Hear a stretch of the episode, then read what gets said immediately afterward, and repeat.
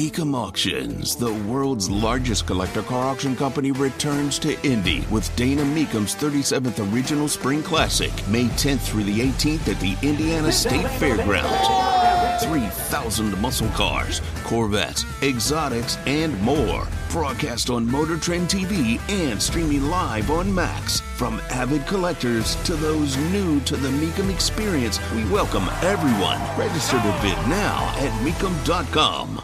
That's some Colts news today that is certainly not great. I don't know the effect and uh, how big it is going to be, but certainly is a story. We'll dive into that right now. Kevin Bowen, the morning show. That is the morning wake up call with KB and Andy, weekday morning, 7 until 10 a.m.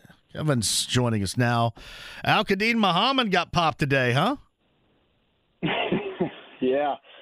Six games. Yeah, I don't know if there's something going through the defensive line room or what. Um, I honestly forgot he was on the Colts, John. They Like, all drinking out of weeks- the, they all drinking out of the same water bottle or something over there. What's happening? Well, yeah, I don't know. I mean, Grover did have them all over for those kitchen sink wings back during the Hard Knocks years, but uh, you know, I, I honestly see Al-Quadin Muhammad in the locker room like once every three weeks, and I'm like, Yeah. oh yeah, he is on the practice squad. I, I, How about the same I thing? Yeah. Yeah. that he's here. You know, he started every game for this team two years ago. Um, he started all 17 games and was actually kind of a somewhat important guy for the defensive line room for a couple of years. But yeah, I was in Chicago last year with Eberflus, and then I've been on the practice squad all year. I think he joined the team just before camp or right in camp. So yeah, six games, performance enhancing drugs that'll bleed into next year if they don't make the playoffs. It's uh, Kevin Bowen, and that's Al Quadin Muhammad, by the way. The news coming in in the last 20 or so minutes. I want to stay here with the Colts, so when we get into basketball with you coming up in just a minute. But um, I thought I wanted Jacksonville to win on Monday night because I think tracking down Jacksonville, even with their injury situation at quarterback, is a lost cause right now, given they played twice and lost twice. I just didn't want to see an inspired Bengals team coming up on Sunday, and now. Now that's what you're going to get, and I'm and Browning looked good, and you combine that with obviously the best wide receiving group this team has seen this season, being the Colts. I don't like that combination. I wanted to see the Bengals be droopy and not have a great deal of hope coming out of Monday, and evidently going into Sunday, they kind of feel like they have some. Yeah, I think I agree with you wholeheartedly there, John. I mean, not only did they create hope, they created hope at their most important position, and that's quarterback. Um, you know, it's not like they won some game, whatever, ten to six, and had to overcome Jake Browning. Uh, they won because of him. I mean, it's it's insane, really, the numbers he put up Monday. And, and you know, I think a lot of people can look at the box score and see 350 and you know whatever he was, 85 percent, and that obviously speaks for itself. But if you look deeper at it as well, you know, oftentimes think this with backup quarterbacks, young QBs, et cetera. You know, what you want to do is you want to blitz them, um, see how they react to that, and then, you know, in all likelihood, if they are going to find success as throwers, it's just going to dink and dunk their way, you know, down the field. And if you watch the first quarter last night, that, that's or uh, Monday night, that's kind of what they did with Browning. And then all of a sudden, once that second quarter came, and he had hit it, I think he hit his first ten in a row. Uh, boy, everything changed. Um, I think he was eight of thirteen for like 150 against the blitz. Was not sacked. I mean, 13 attempts against the blitz. Wasn't sacked once. Eight of 13. Uh, and then on throws of over 10 yards, he was eight of nine for like 180. So, I mean, this was not dink and dunk after that first quarter. Obviously, hit Ja'Marr Chase on a couple of big ones. It just made some huge throws late uh, to get them, you know, into overtime, and then you know to uh, to win it there in OT. So um, just sets up a huge one. I mean, they're super dynamic. It's probably the best skill group you'll face all year long. Agreed. Uh, uh, I think wideout wise, certainly, I think Joe Mixon uh, runs you know incredibly hard and is really a dynamic player as well. So, yeah, it's gonna be a great challenge. I, know Mother Nature looks a little ugly for this weekend. We'll see if that impacts it at all, but. Uh, yeah, this, this is going to be a big challenge. Yeah, uh, no doubt. Seven and five right now are the Colts, and uh, it's still uh, firmly as of right now in the playoff picture and in the AFC, and that, that could change again depending upon that schedule. But you look at that schedule and you feel good about that. How good do you feel about consistently getting enough out of this offense because it was fantastic. There's Alec Pierce making some big plays. I had Michael Pittman Jr. on yesterday, the game winner. You know, obviously he has been consistent for Gardner Minshew. Is Gardner Minshew going to be that consistent quarterback here that is necessary for them to carry this team into the postseason, given the schedule they have in front of them? Yeah, you know, if you've watched Minshew for six or seven games, you would say that that Alec Pierce involvement is not going to be super consistent. I mean, if you could guarantee it, then I, I'd probably change my answer. But never really been Minshew's mo. Um, and again, I think a lot of things have to fall into place for you to hit those deep balls, particularly when it's not, you know, Anthony Richardson from a you know, arm strength standpoint, and you're not just going to fling it down the field a little bit more. You know, Minshew's much more methodical when he is taking those chances. So uh, that's probably one that I can't say with a lot of confidence it's going to happen. But again, if you can just, you know, Sunday to me is just a reminder of no matter who's playing quarterback or how the game's going, you just have to take, I think, three or four shots to Pierce every game. Um, you know, obviously you probably aren't going to hit them, you know, super, super consistent. But, you know, we see it every week in the NFL. Hell, at, at one point it was Carson Wentz's best play as a Colt, you know, throw the deep ball and underthrow it, and you'll get a penalty. I mean, defensive backs, uh, they panic all the time in those moments. They lose the ball. Uh, you know, Pierce has shown clearly an ability to beat coverage. Um, and I thought, you know, just doing that on a consistent basis, showing the defense, hey, no matter what, even if our guy, you know, whatever, isn't some, you know, huge velocity deep ball thrower, we're going to take chances. It sends a message, and they have to account for that, and that's a big, big deal, I think. So if you can do that, I do think it can open up some other things. But again, you know, Moxie from Minshew in overtime, well, well, well, that was great, and obviously a huge reason why the Colts won that game. Uh, there was a lot in those first 60 minutes that I just can't overlook. Yeah, and that's what concerns me with. And Kevin Bowen joins us about a secondary, and I, and I'm with you. I know you said some good things about Darrell Baker Jr. because he was buried by basically everybody, including his team, early this season when he was benched, and he has responded well. He's responded really exactly how you'd want a player on your team to respond. But in that secondary with him in that group, this is a, a test. And to see Browning get his feet beneath him and start making plays in the fashion in which he did in Jacksonville, that to me is overly concerning. How how concerned are you about that secondary being able to match up with this group of receivers that Cincinnati has, even without Joe Burrow being the pass thrower that's going to get them the football? Yeah, it's it's a huge storyline. I mean, just an absolutely huge one for Sunday. And honestly, I know obviously he's not playing cornerback, but um, I think the return of Grover Stewart is so big because now you feel like okay, um, maybe you have the makeup with your defensive line and your linebackers to kind of take care of Mixon in that run game. I also thought Chase Brown, the other running back they used on Monday, was pretty good. The kid from Illinois. Uh, but maybe you don't throw, you know, Julian Blackmon or Rodney Thomas or Nick Cross into the box uh, to try and help out that run game because you need to commit as many guys, I think, in coverage in the secondary uh, as need be because it's not just Ja'Marr Chase. And, you know, certainly you need multiple bodies accounting for Chase. But, I mean, Tee Higgins and Tyler Boyd made some huge, huge plays. And, I mean, if you look at the Colts schedule, it's DeAndre Hopkins and a bunch of, you know, kind of misfits at in the Tennessee wideout group.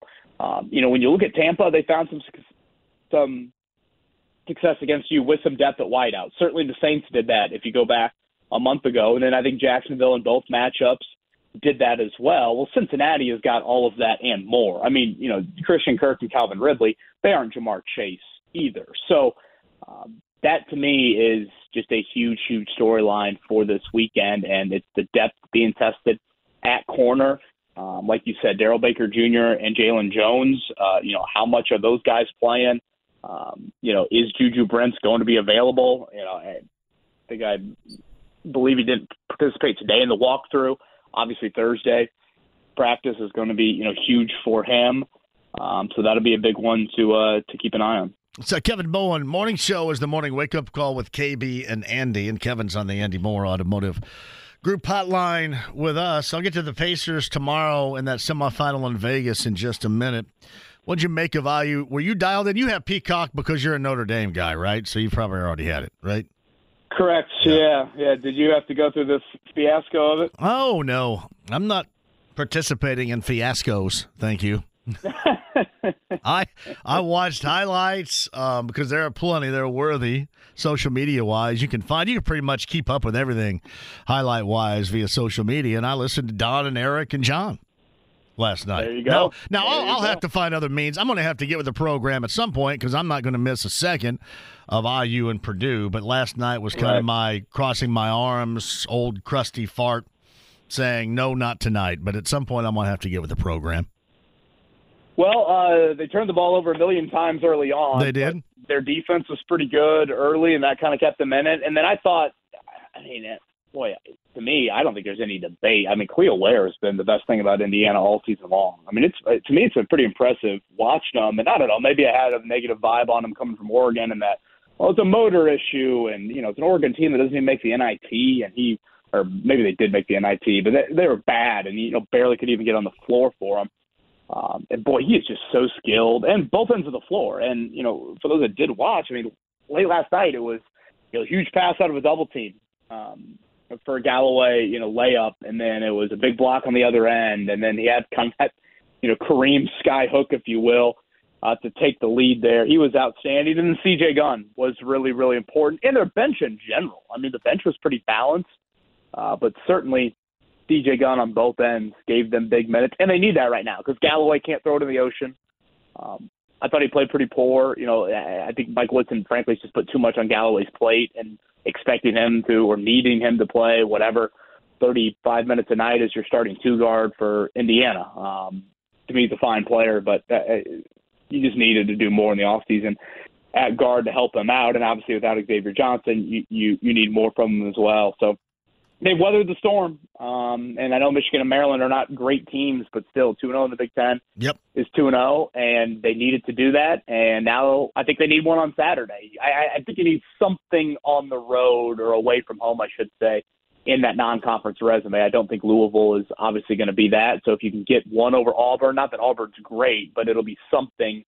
Uh, and then maybe play with a little bit of house money against Kansas a week from Saturday. You know, you mentioned Trey, I- and I I expect more from him. I expect more than what they're getting, and I, I do think it's essential. Maybe it's foolish with that expectation consistently for him, but but I do, and I, I think that you need more than what he's going to have to offer, and, and what you can have would be three and twelves like last night.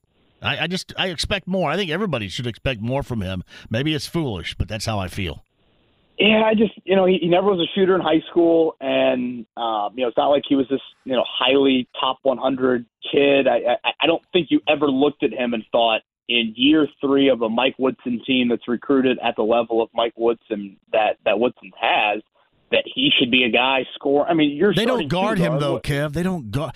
I mean, a- an unguarded three make to at least be consistent with that because nobody checks him. They don't pay attention to him outside of three, and to have not developed that is concerning for me. Right. I mean, somebody at that yeah, I- level. I, just never saw him show Yeah. signs of it in high school, and, and just never really thought that he would turn into anything of a lead guard. I mean, that, that's what you're asking him to be. I mean, you're asking him to be uh, again a starting two guard. And sure, I mean, twelve. Uh, what is he now? Twelve straight misses, something like that from from three. Obviously, you expect a higher bar than that, but uh, to me, that screen and, and they tried to, I guess.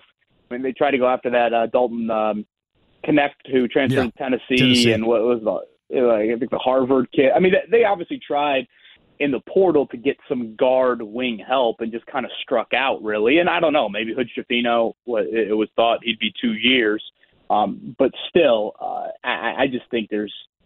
I know he shot it great in the summer, and there was all this intrigue about it, but still, I think at this point in his career, you kind of know what he is, and he can drive, and he can you know, make some smart plays, and he can be a nice rotational piece. But just starting two guard at Indiana, uh, I don't know about that. All right. Pacers, Milwaukee, you get Damian Lillard this time. There's no way that's not going to be a completely sterile environment in Vegas tomorrow afternoon, is there? Isn't that a concern of yours with what they got energy wise on Monday and what they're not going to get in that fashion tomorrow?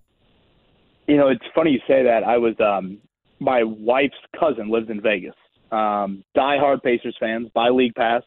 They've got three young kids. Uh, sent us a video on Monday night of them celebrating the win over the Celtics because they could go to the game coming up uh, tomorrow afternoon. So I texted her a little bit earlier today. I was like, "All right, how much were tickets?" And she's like, "Oh man, um, lower level in the I, I think it was like you know top row of the lower level for less than a hundred bucks. I mean, I mean that to me is extremely low for you know what you would consider some sort of marquee game. Um, and again, it's two o'clock out there tomorrow, local time. So um, that yeah, I, I'm I'm very curious to see what the environment's going to be. Yep. Uh, obviously, T-Mobile from a you know uh, size standpoint is huge. I mean, it's an eighteen thousand seat arena. I think the Knights play there. Obviously, some UFC action as well.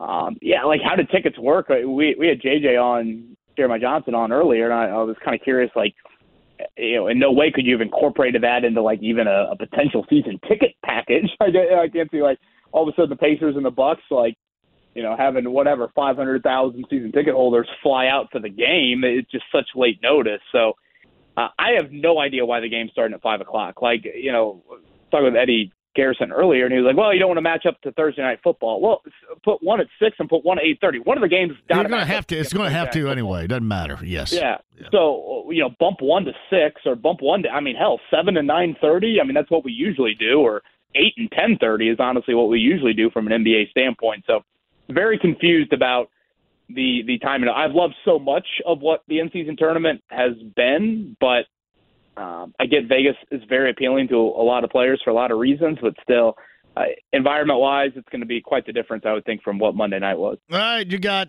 KB and Andy coming up in the morning at 7 a.m. Kevin Bowen's on the Andy Moore Automotive Group hotline. Yeah, make sure you keep old Redbeard in line over there, okay?